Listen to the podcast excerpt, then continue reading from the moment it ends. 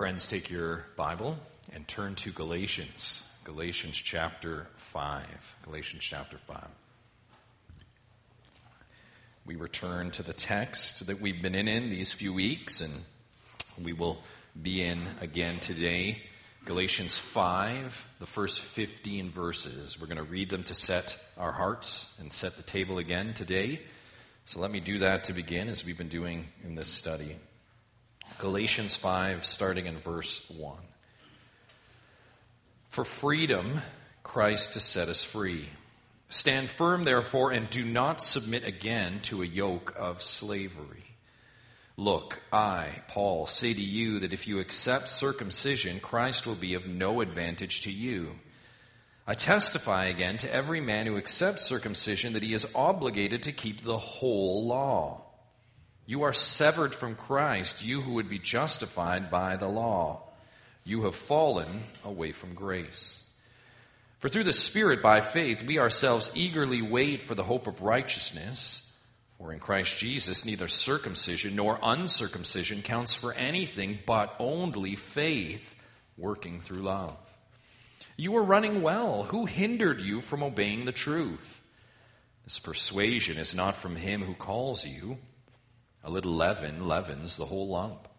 I have confidence in the Lord that you will take no other view, and the one who is troubling you will bear the penalty, whoever he is. But if I, brothers, still preach circumcision, why am I still being persecuted? In that case, the offense of the cross has been removed. I wish those who unsettle you would emasculate themselves. For you were called to freedom, brothers.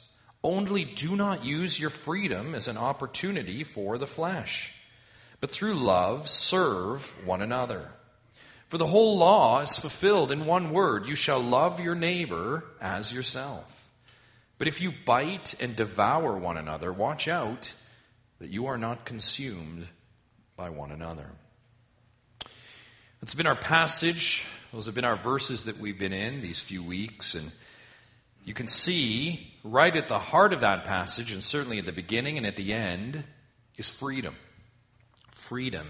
And specifically, we see this right in the heart of the passage, freedom in Christ. Not just freedom per se, this ambiguous notion of freedom, but freedom in Christ. And that's been our focus. We've been very intentional these few weeks to make that distinction. And we have noted, probably you're maybe tired of hearing it, but it is the text here. We've noted extensively through this series how the biblical definition, what we just read, of freedom in Christ challenges the modern definitions that flood us. And I would submit to you this morning, Westmount, that we can't say that enough, because we're swimming in incorrect definitions of freedom. Definitions of freedom, and we've said this, that would submit to you that freedom is no restraint, no hindrance, do as I please. We've talked about that at length. Listen, those definitions will always rally a crowd today. Always. People always have a raised fist for that kind of freedom. No restraint. But freedom in Christ, as we've seen, is not freedom without obligation.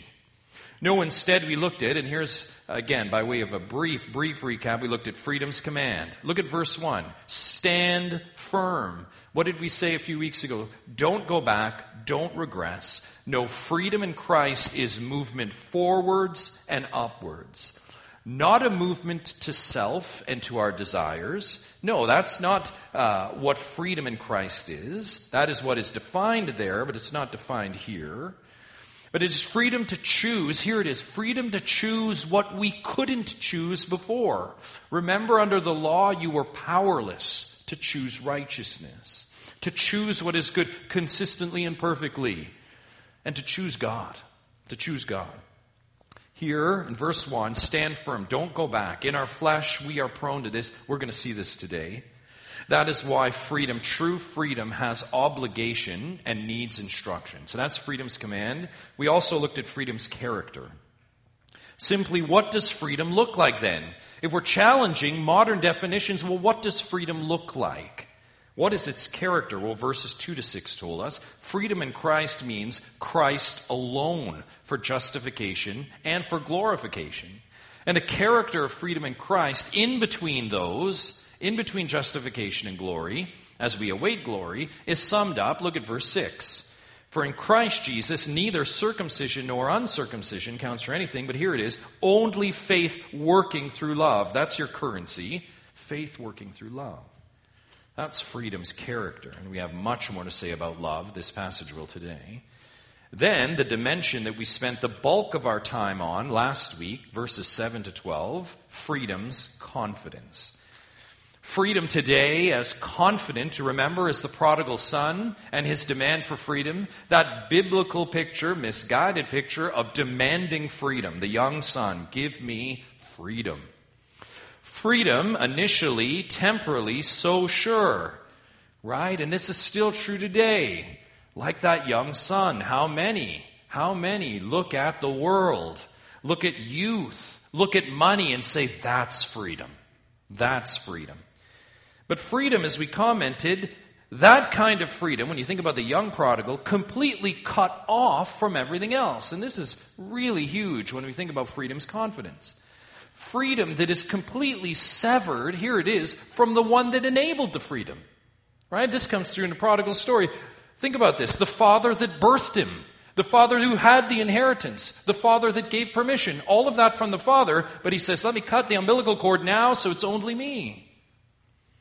The Father is the one that enabled that freedom. The confidence of freedom comes from the Father, but the Son wants to cut that off. And as such, when you cut off the source of freedom, freedom then automatically has a shelf life. It's not the confidence, that kind of freedom, it's not the confidence that Paul describes to the Galatians here. And this is what's so stark. Paul talks about freedom, particularly in verse ten. And that confidence, again, as we looked at this last week, is confidence, and here it is, not in self and autonomy. And, and does this not challenge modern conventions? Right? I think about it as in the world of sports. I love sports, and you hear this all the time. The athlete that boasts in what? What they can do. But you hear this. This permeates everything. A, a confidence in self and autonomy. In fact, we, if we're not careful, Westmount, can fall into that same trap. Just let me do it my way. Because I'm so confident in doing it my way. We love autonomy. Don't tether me to anything. But the confidence expressed, look at verse ten, is not in self. Do you see it? Confidence, what does Paul say? In the Lord. He can say all of these bold, direct things because his confidence is not in the Galatians and not in the Apostle Paul. His confidence, he says, I am sure of this because it's in the Lord. In the Lord, not in flesh. Now, confidence is not only opposite to self-confidence as we see today, but that confidence in the Lord and His work, as Paul noted, look at verse eleven, is offensive. It's offensive. This is where we ended last week. Offensive because the cross stands not as a tower to man's achievement, right? No, no, no. But as a powerful symbol of Christ's work alone. We talked about this last week. The cross obliterates human pride. The cross says there is nothing you can do. Nothing. And that reality is just simply offensive to a fallen humanity. Listen, Jew and Greek alike, first century, twenty-first century, it's just plain offensive. Yet the offense of the cross, the folly, the stumbling block, is not an offense to you, Christian, is it? It's not offensive to you. No, in fact, it's your freedom. You look at the cross, the towering achievement of the Son of God, and you say, in that I am free. That's freedom's confidence. Well, that's where we left off. Let's just pick right back up where we left off last time. Two more dimensions of freedom that we will look at today. Biblical freedom, freedom in Christ. And I assure you, we will get through this passage today. We're going to fasten our seatbelts and get through it today. So let's turn our attention to verse thirteen and our next one, freedom's caution.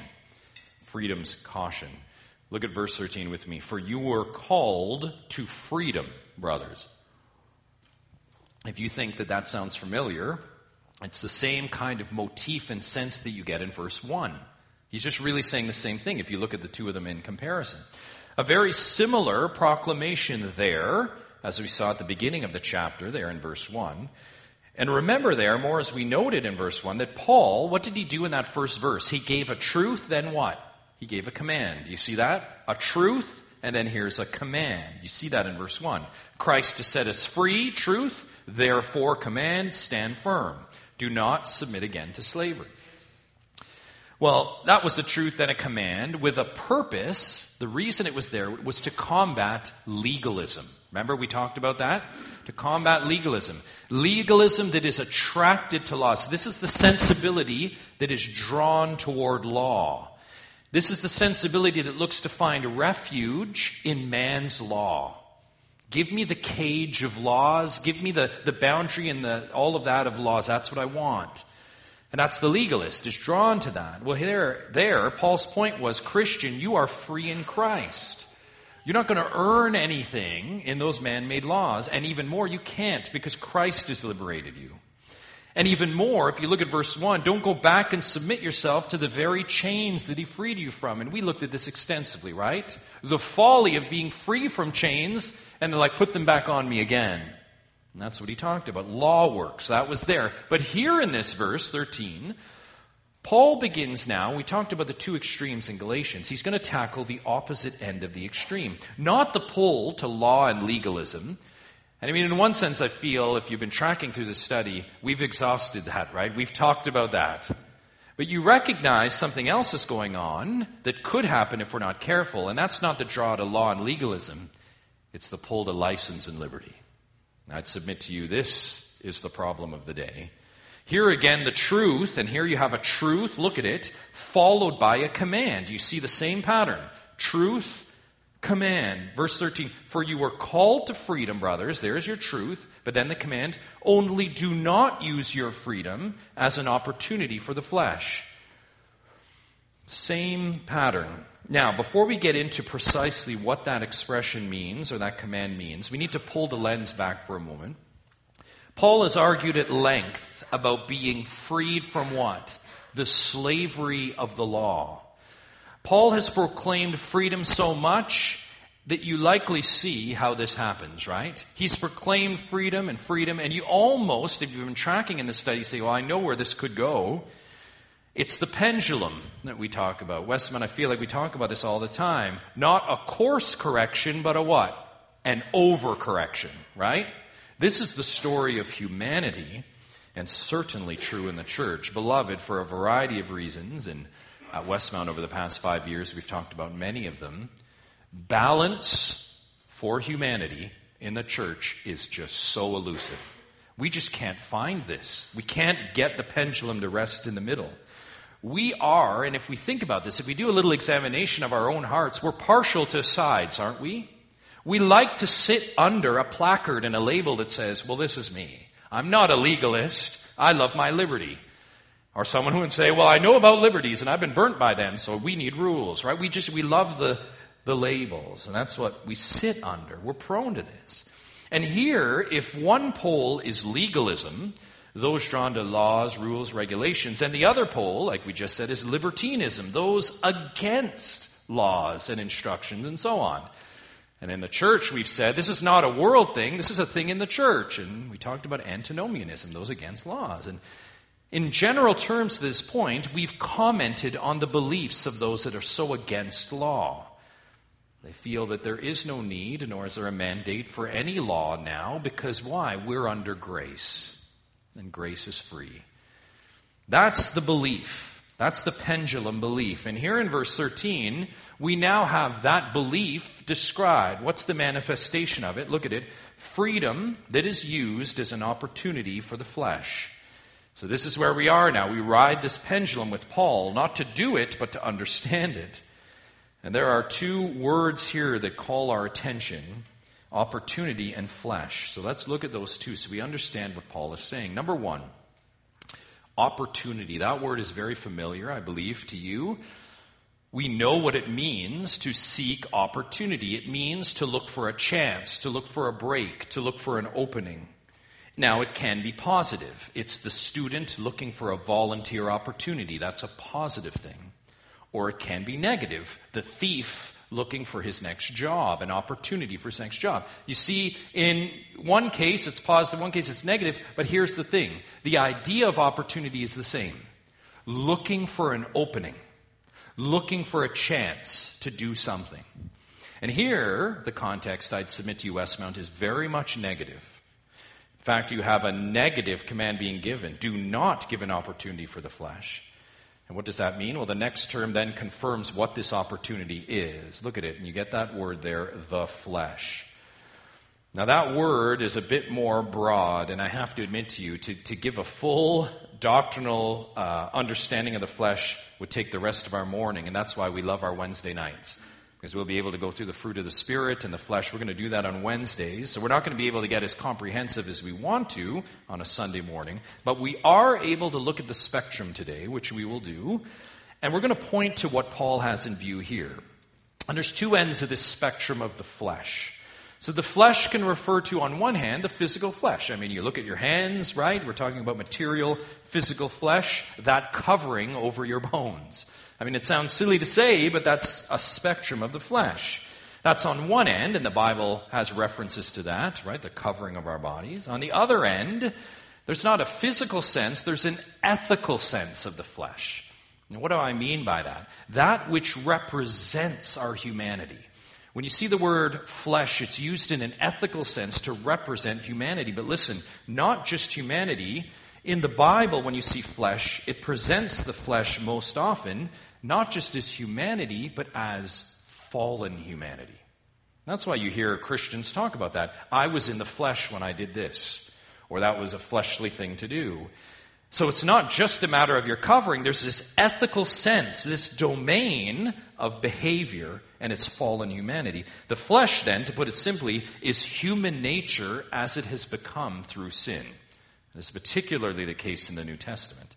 The flesh, then, is naturally, through original sin, prone to sin. Now, again, we don't have the luxury this morning of a full theology of the flesh, but suffice to say here, the flesh and its relationship to sin stand naturally, here it is, in opposition to God. I think we understand that. The flesh stands from the garden in direct opposition to God. The flesh says, this is my way. The Spirit says, this is the right way. And Paul will show this opposition, this ancient opposition. And that, of course, is the table setter for those very famous passages that we're going to get to in the weeks ahead, the fruit of the Spirit. The fruit of the Spirit is set against what? The works of the flesh. You see those two things stand in opposition to one another. And that's the key we need to grab onto with the term flesh here. The flesh is that aspect of humanity that we all have, all of us. Christian, you too, we all have that still. We're going to talk about what that looks like.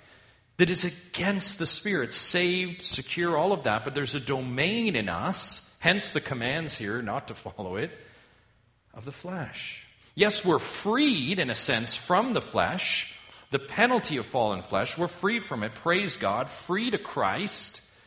Yes, we're freed from sin and the price demanded because of fallen flesh. But church, even though we are freed from the flesh's cost, we're not immune to the flesh's consequences.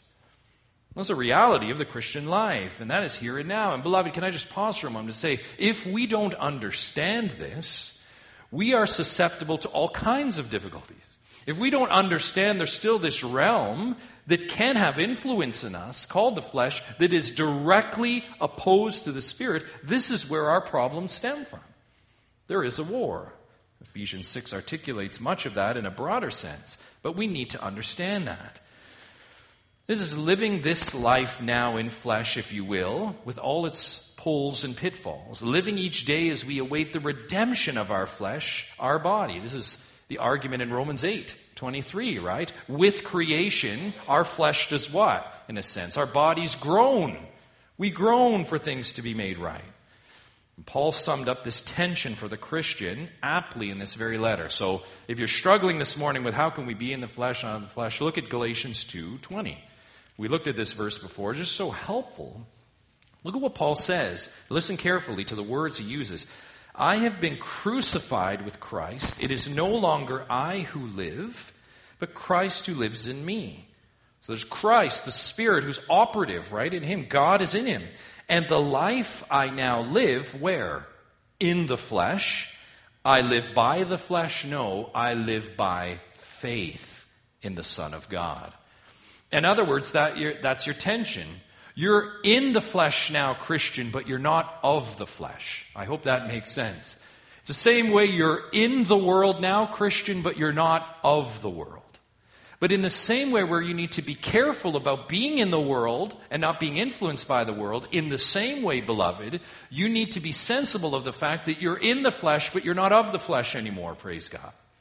And in the same way we need to be careful of the world, we need to be careful of the flesh. Now, with those definitions set before us, which I pray help to some degree, let's return to our verse. Verse thirteen, it says, "For you are called to freedom, brothers." A believer, Christian, this is to you. You are saved, you are free.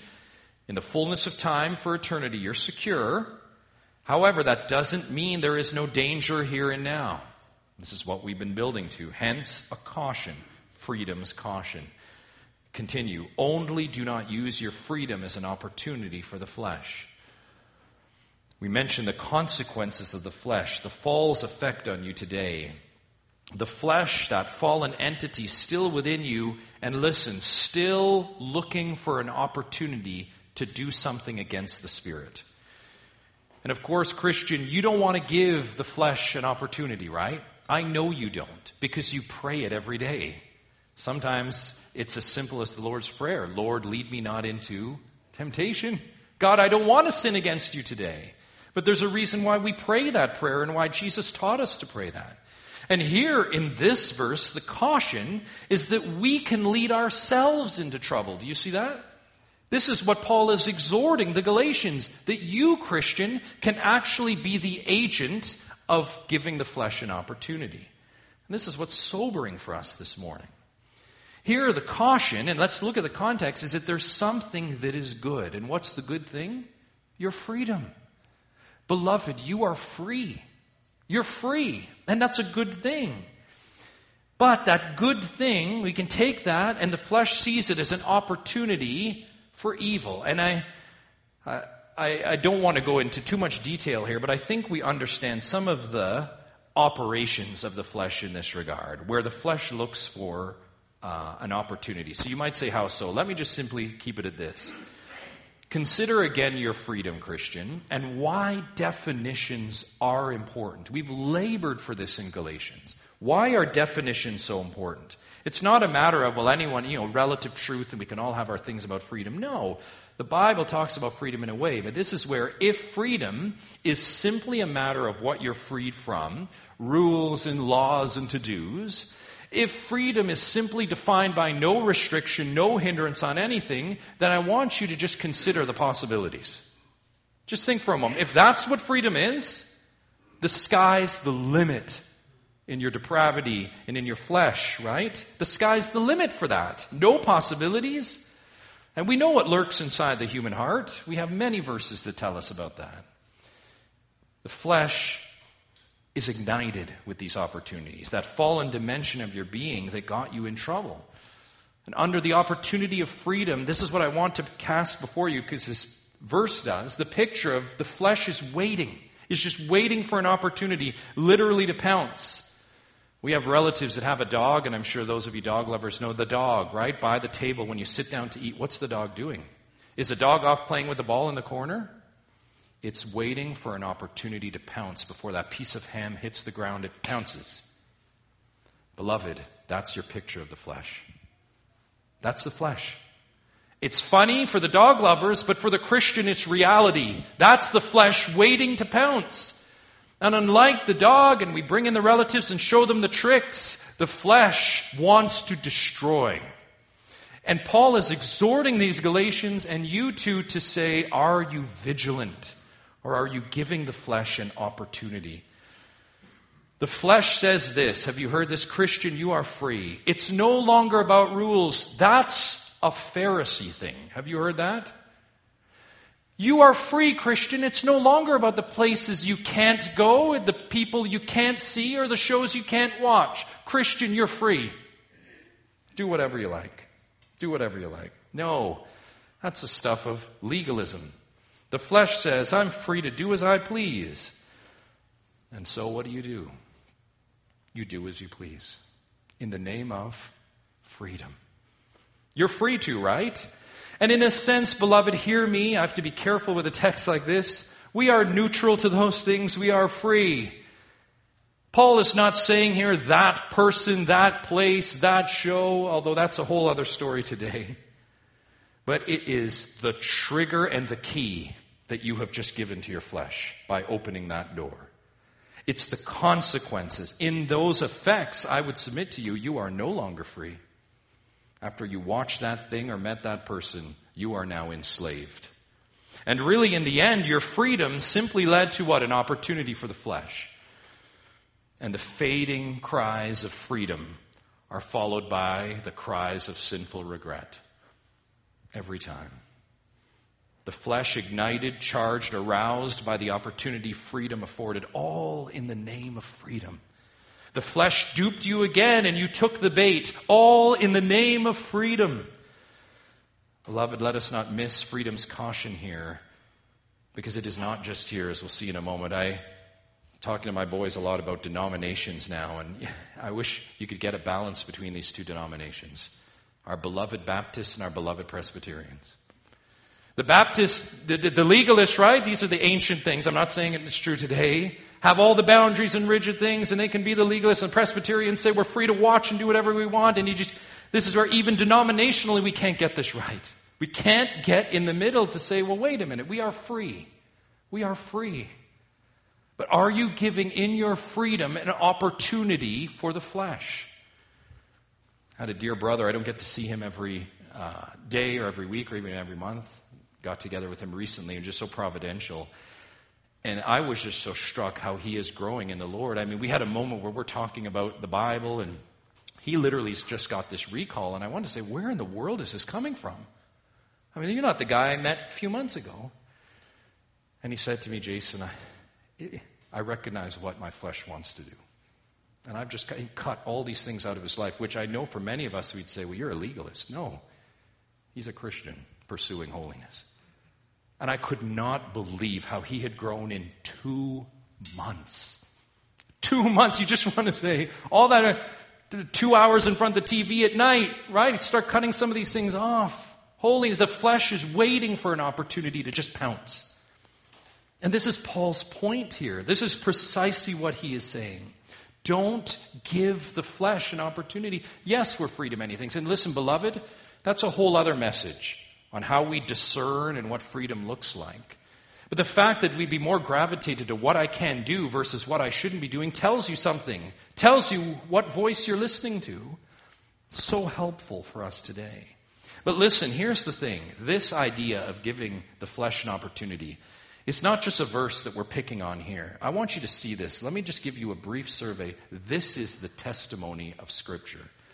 First Peter two sixteen, David took this through this, talking about free to serve. First Peter two sixteen, embedded there, live as people who are free.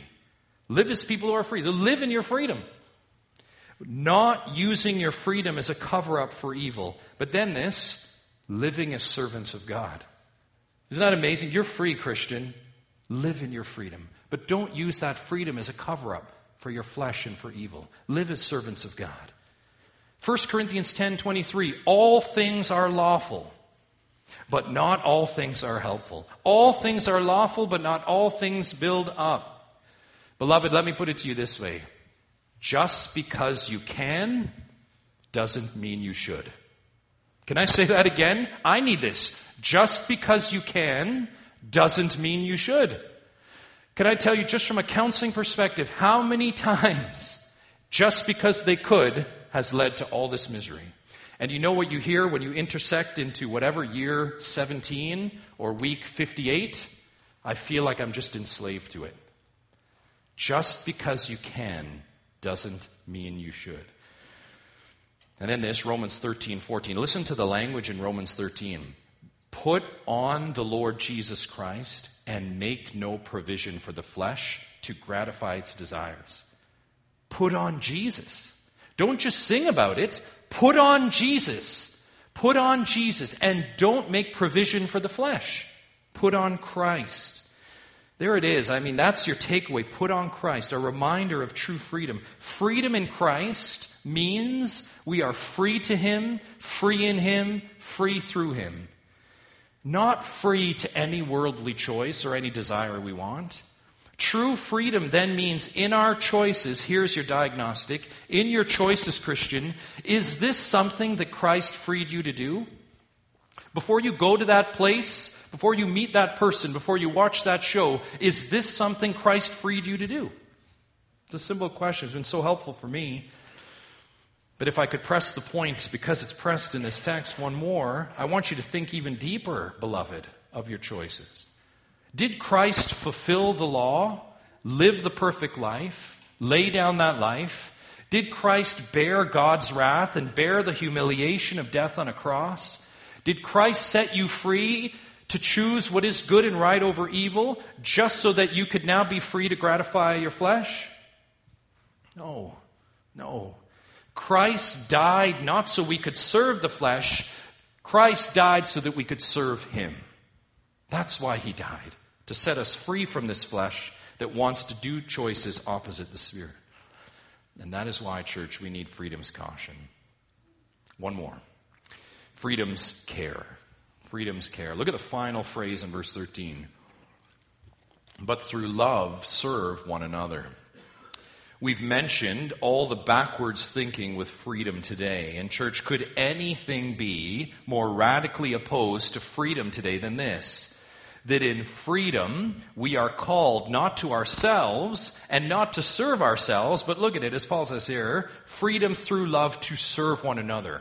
I want you to just stop from, could anything be more backwards to the narrative you get today? I mean, this is the opposition of flesh and spirit. Serve one another. I want you to look at that word serve. The word that Paul uses there is from the root word doulos. We've talked about doulos a lot here at Westmount. You would be familiar from that word, from the past studies we've done. Doulos means, of course, slave. It means slave. That's what it means. You probably have, if you're reading out of the E S V, a little footnote that says that, right? And one of the reasons it is footnoted is because that's a very sensitive word, as it should be. We have a lot of baggage with that word, slave. That word, of course, indeed does have a lot of bad baggage from our forefathers, so let's correct that. We're not talking, when you see slave here, we're not talking about nineteenth century plantation owners. That's not what we're talking about, with their whip looking down on slaves. That's wrong. In every dispensation and era, that's wrong. Now this word, this healthy biblical word, looks in the other direction. It's going from here to here. The other, from slave to master. This is the willful, voluntary, loving submission of one under another in the church. Beautiful. And this is what true freedom is. Look at it. Both the will and the ability to come under, to submit yourself. True freedom doesn't fight for its rights. True freedom surrenders them. And even as I say that, you recognize now that's just antithetical to the world. Because we're all about what today? Rights. True freedom in the Bible, according to Jesus, says you don't hold on to your rights. You don't push the pedal to the metal to make sure you get every last ounce. True freedom, according to the Bible, says you surrender your rights and you submit yourself as a slave to another. So countercultural, as David has been teaching us. True freedom surrenders its rights. Christian freedom in Christ is this, expressed in love and in this way. Look, through submitting to one another, through becoming a slave to one another. So that's literally what it says. Become a slave to one another. This is freedom's care. And like freedom's caution, if we pay attention, this is all over the Holy Bible. Ephesians five twenty-one describes this, how we are to what? Submit to one another. That's what it says. Philippians two three, think about freedom today. Philippians two three says this, do nothing from selfish ambition or conceit, but in humiliation count others more significant than yourselves. Let each of you look not only to his own interests, but also to the interests of others.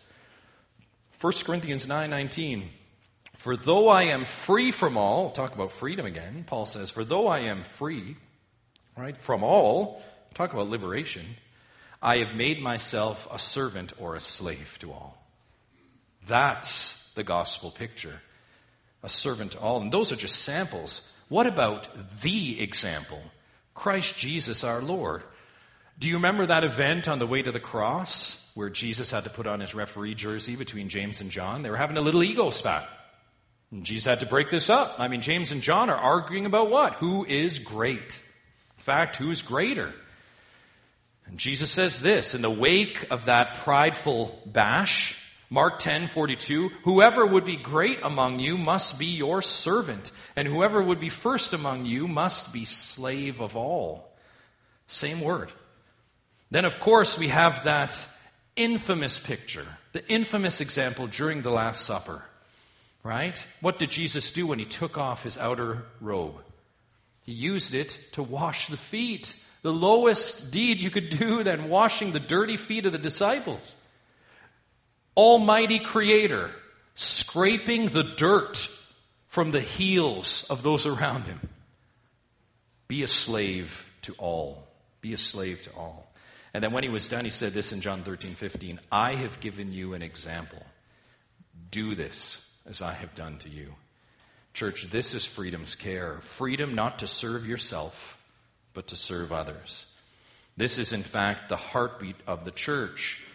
This is not just some, right? You know, those really spiritual ones in the church that do that for others. This is not the eighty twenty stuff. This is the heartbeat for every Christian that would profess to be part of a church. How do we say that? Look at those two words in verse thirteen. One another. That is what we would call a reciprocal relationship. That means I'm doing it to you, you're doing it to me. And can you imagine that economy of a church? I do it to you, you do it to me. It's like that picture, right? You got like a dozen people and they're all scratching each other's back, but they're in a circle. No one's going without, but they're all giving. That's the picture in the church. It's just a beautiful reciprocal relationship, back and forth. That is a gospel life picture. Everyone serving one another. No one obsessing about what am I going to get? What am I going to eat? What am I going to do? Everyone obsessing about what? Are their needs met? I mean, this is just bankrupt today in church. I mean, it, it, it's not that.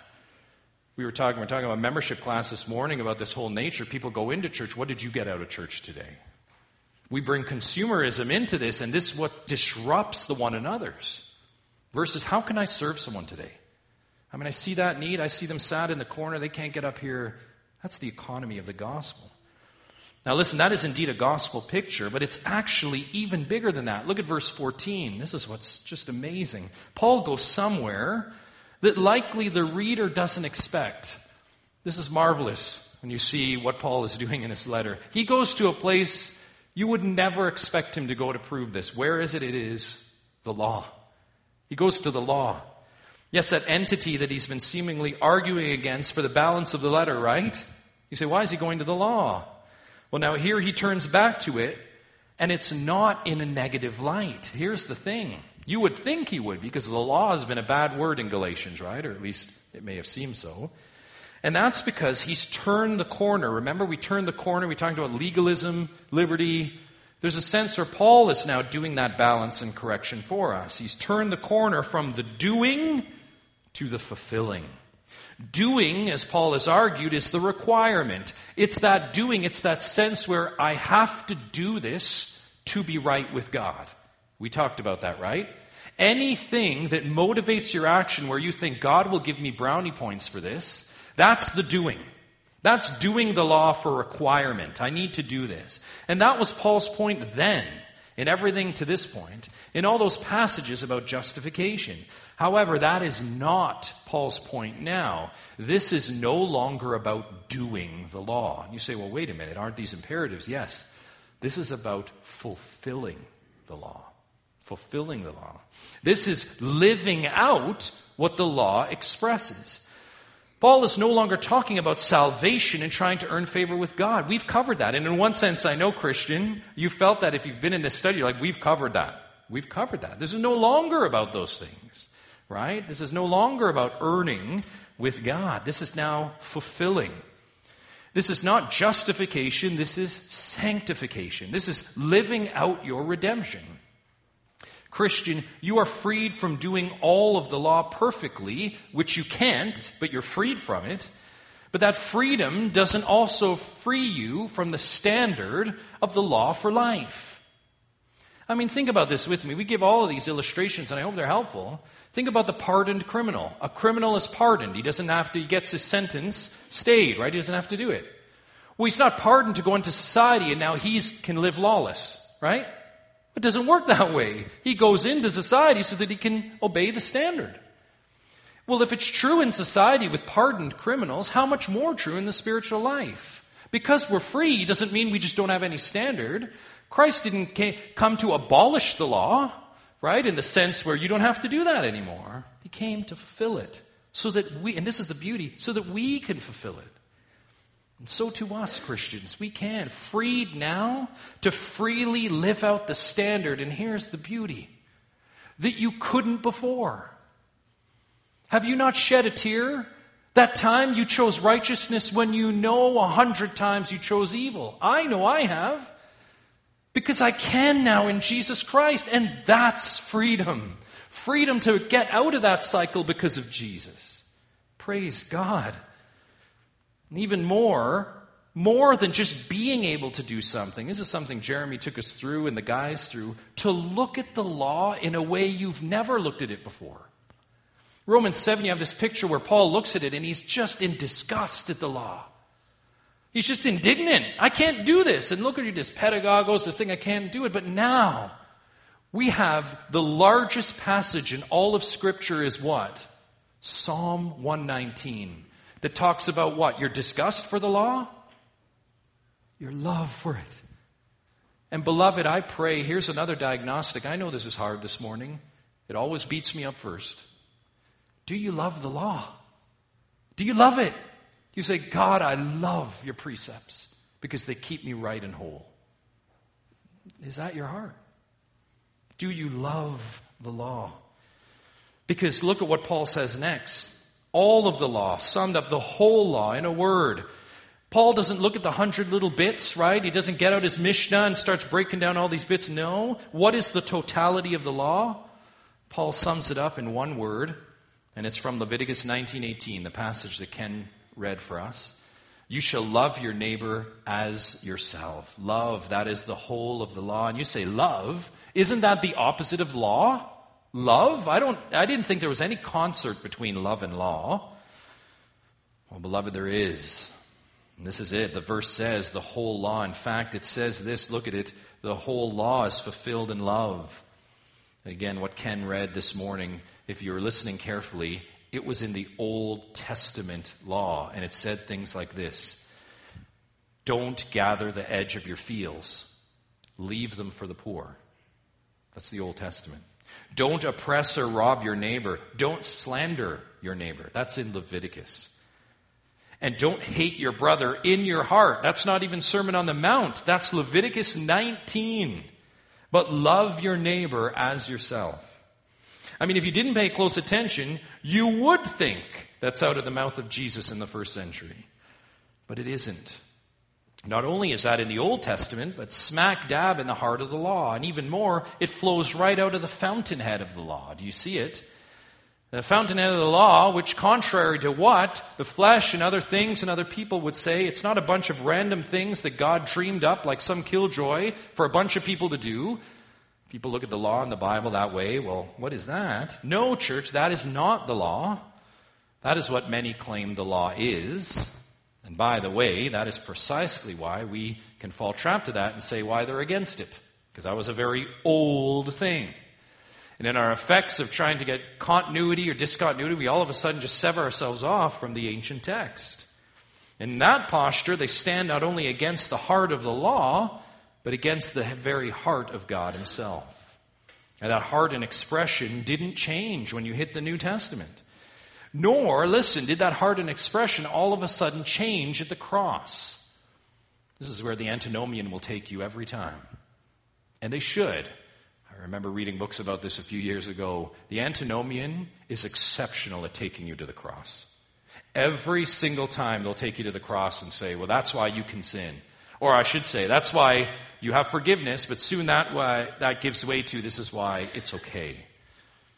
They're very good at going to the cross, and so are we. But this didn't end at the cross, this love of God. No. Love and love for one another not only continues, but listen, well after Christ. Let me take you sixty years after Jesus. sixty years. That's a generation and a half after Jesus. Listen to this, First John two seven. Beloved, I'm writing you no new commandment, but an old commandment that you had from the beginning. And you would say, okay, John, what's that commandment? First John three eleven, for this is the message you've heard from the beginning, that we should love one another. Leviticus nineteen, First John three. First John four seven, beloved, let us love one another, for love is, here it is, love is a nice ethic for politicians that really rallies troops. You know what it says? Love is from God. Love is from God. And most bluntly, listen to this in First John four twenty-one. And this commandment, I mean, there's that bad word again. This commandment we have from him, whoever loves God must also love his brother. This is God. This is who God is. God is love. And here's the thing. When we think about God giving us love, this is the Christian then, who is a Christ follower, a God follower. This is the Christian's dutiful service. The commandment, the law that we're held to, to love one another. Because that's who our God is. This is not a law that earns, but this is a command that expresses. I hope we see the difference. A whole law fulfilled in one word expressed to each other, revealing whose we really are. They'll know we are God followers by what? Our love and the way we treat one another. John Calvin said it best. I quote him right here, word for word. God is invisible, but he represents himself to us in the brethren, and in their persons demands what is due himself. Love to men springs only from the fear and love of God. Amen to that. True love of the brother can only come from God. Martin Lloyd-Jones, I can quote out you all kinds of stuff that I'd read this week, talks about this. Only God. When you are saved, all of a sudden the way that you look at humanity and brethren in the church is different. All of a sudden that adversarial relationship changes. Have you noticed that as a Christian? You find yourself loving and caring about people that you never understood that dynamic at all before. And that's because, beloved, it's not you. It's God's love, that regenerated heart. All of a sudden you love the brothers. And that's an important reminder of who and what love is. Why? And here it is, as we think about from God being against what? That kind of love for one another has never been natural to what? The flesh. The flesh knows nothing of this. True today and true yesterday. Look at verse fifteen. You think about the flesh. What does the flesh cause? If you de- bite and devour one another, watch out that you are not consumed by one another. Look at those adjectives, verbs, biting, devouring, consuming one another. Words that, by the way, would describe, in at least this historical context, an animal fight. This is what are the words that would have been described. In the arena, scratching and clawing to what? And what's the outflow of the arena fights back then? Death. And just a nice peaceful death in a hospital cot? No. Bludgeoning. But beloved, listen, and let's feel the text. Let's feel the text. This is what happens when we are loveless. This is when we follow the flesh and we give it an opportunity to its logical ends. We may not be in a Roman arena, but we have our own agendas embedded in our heart. Why didn't they do that for me? Why did they not do that for me? Ugly and devastating, and like animals, a life less than humane. That is a life without love. That is a life without freedom's care. And sadly, that is the reality of many today, scratching, clawing, shoving, and stepping over one another. Not once or twice, but listen, as a pattern of life. You turn on your T V and you see this all over the place, right? This is what people do. How can they step over one another to get ahead? But Westmount, by the grace of God, and I feel in so many ways that we need to hear this as we close this passage. Not you. Not us. I say this to some of you all the time. Reason number one hundred seventy-eight why I love Westmount Bible Chapel so much. Because you love. I came in here yesterday and there were five cars in the parking lot. And you know what they were doing? Serving you. You're going to go downstairs and eat, and you're not going to think anything of it. And you were served like mad yesterday. I came in this morning with the Joys. We're there. We're setting up. They beat us to it. The crack of dawn, serving you. Beloved, I don't just say this. Sounds very self-serving in my position, but I know the guys would say this too. We are blessed at Westmount beyond measure.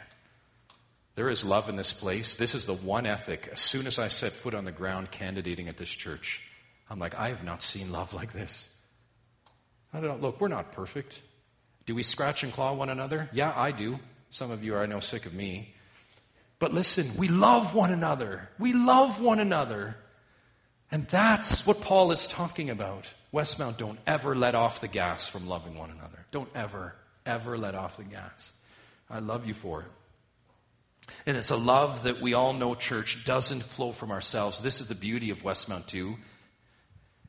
You know it. When you talk to the Westmount Christian, they know ultimately that's not from them, this love that they have. I mean, in one sense, don't get me wrong, God has put you together very well. But this love, this sacrifice for the brethren, you know it's not from you. You know, Westmount, it's a love you could never conjure up yourselves. It's a love not only given by God, but it is modeled by the Son of God. You have a love for others that is self-denying, self-giving, and self-sacrificing. It's a type of love, and let me just read this as we transition to the table. This is the kind of love, the example you follow. We read Philippians two earlier. Let me just keep reading. Verse five, have this mind among yourselves, which is yours in Christ Jesus, who, though he was in the form of God, did not count equality with God a thing to be grasped, but emptied himself by taking the form of a servant, being born in the likeness of men. And being found in human form, he humbled himself by becoming obedient to the point of death, even death on a cross. That is the love that he gave for us. But not that we would just take it in, right? We're not a bunch of dead seas that just take in water and don't have any outflow. God didn't die for you, Christian, for that. And here at Westmount, you know that. He gave you love to go and give that love. And that is what you do. Giving that love to each other. I was reminded recently, David is so good at reminding us of this when he does the table. And another brother reminded me of this recently. When we come to the table, we remember Christ, but we do it with one another. Do it with one another. Just turn to First Corinthians as we end and go to the table. I want us all to see this. This is why we go to the table corporately together. First Corinthians eleven. This infamous passage that we go to so often for the Lord's table. But we're going to start in verse seventeen. First Corinthians eleven, verse seventeen. But in the following instructions, I do not commend you, because when you come together, it's not for the better, but for the worse. So something is wrong in Corinth, and what is it? For in the first place, when you come together as a church, I hear that there are divisions among you, and I believe it in part. Divisions would be the opposite of what? Unity. Unity. For there must be factions among you in order that those who are genuine among you may be recognized. Then verse twenty, when you come together, it is not the Lord's Supper that you eat. Now listen to what he says here when you think about loving one another. For in eating, each one goes ahead with his own meal. Can you just picture the Corinthians? Their little brown bags on their islands, right? And it's more than that. I got my stuff. I don't know about Bob and all of that, but I got mine. I got my own meal. One goes hungry. Can you imagine remembering the Lord and someone's going hungry? That's not loving one another. Another gets drunk. You talk about the height of selfishness. I mean, drunkenness, not only is it sinful, it is the paramount of selfishness. What? Verse twenty-two. Do you not have houses to eat and drink in? In other words, you want to do your own business and take care of your own self? Go do it in your own home. Paraphrasing Paul there. Or do you despise the church of God? Here it is. Do you despise the church of God and humiliate those who have nothing? What shall I say to you? Shall I commend you in this? No, I will not. In other words, the Corinthians were not loving one another. And they were bringing that unlove, that flesh, to the table. But beloved, as we go to the table now, let's remind ourselves of the ultimate example, but also of the fact, and this is where I really want us to orbit at the table today, in love for one another. We're going to do this corporately as we do often at Westmount. You're just going to hang on to it, and I'm going to come, and we're going to partake together. But as you do this, I want you to just, this may sound really cheesy for some, but you know me, you're passing the tray to one another. That's what you're doing. It's a reciprocal thing, passing the tray. We're not going to have music over that. We're going to do it like we normally do in that sense, quiet reflection. But think about your brothers and sisters here in the aisles, the ones serving you below, the ones that have served you. And you know, I don't have to say it, beloved, some of you have been served like crazy with the love of the saints here. That's what I want you to think about. Christ laid down his life so that we would lay down our lives for each other. First John three sixteen. And that's what we want to keep in mind as we go to the table today. And it will be an expression of the table. We don't do very often. Again, we'll do it corporately, so they're going to be together when you take it. When you pass the tray, just keep them together, and I'm going to come up once everyone has it, and we're going to partake together.